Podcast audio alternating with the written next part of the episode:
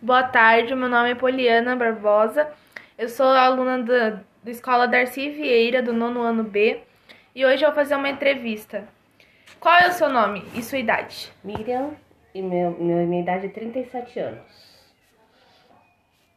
Qual é a sua profissão? No momento eu sou do lar.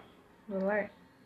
Você conhece e já utilizou algum dispositivo de armazenamento de dados, de vídeos, de imagens ou áudio, como fotografia impressa, disco de vinil, disco rígido, HD, fita, cassete, disquete, CD, DVD, cartão de memória, pendrive, entre outros? Sim, todos.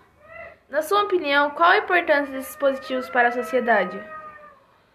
Eu acredito que ocupa menos espaço na- no físico, pois coloca foto num lugar só, músicas em um lugar só, DVDs, desenhos, tudo no próprio pendrive. pendrive.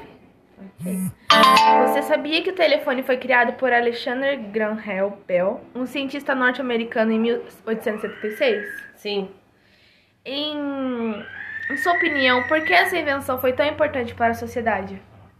Ajudou a aproximação das, das pessoas, pessoas que moram de um lado ao outro do país, do Brasil, do fora do Brasil. Aí aumentou mais a comunicação. Você utiliza telefones fixos, residen- residencial ou público? Não, só o celular.